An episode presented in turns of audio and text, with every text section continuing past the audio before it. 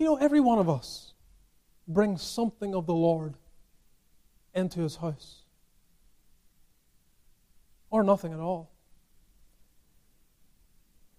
That, that, that's, that's what, at least in part, you, there's many ways we can distinguish days of revival versus days of declension.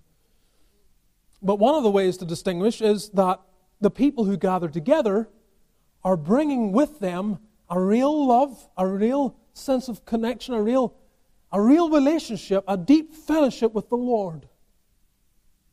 They don't come to a prayer meeting to pray for the first time that week.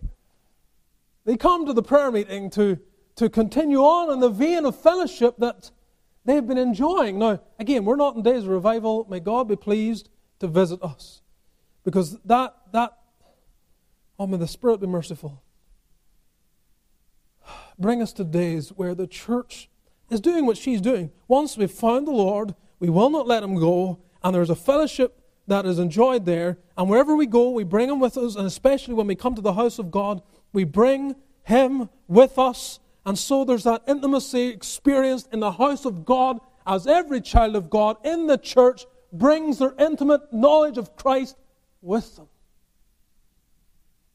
rather than the deadness so often exists even in the church.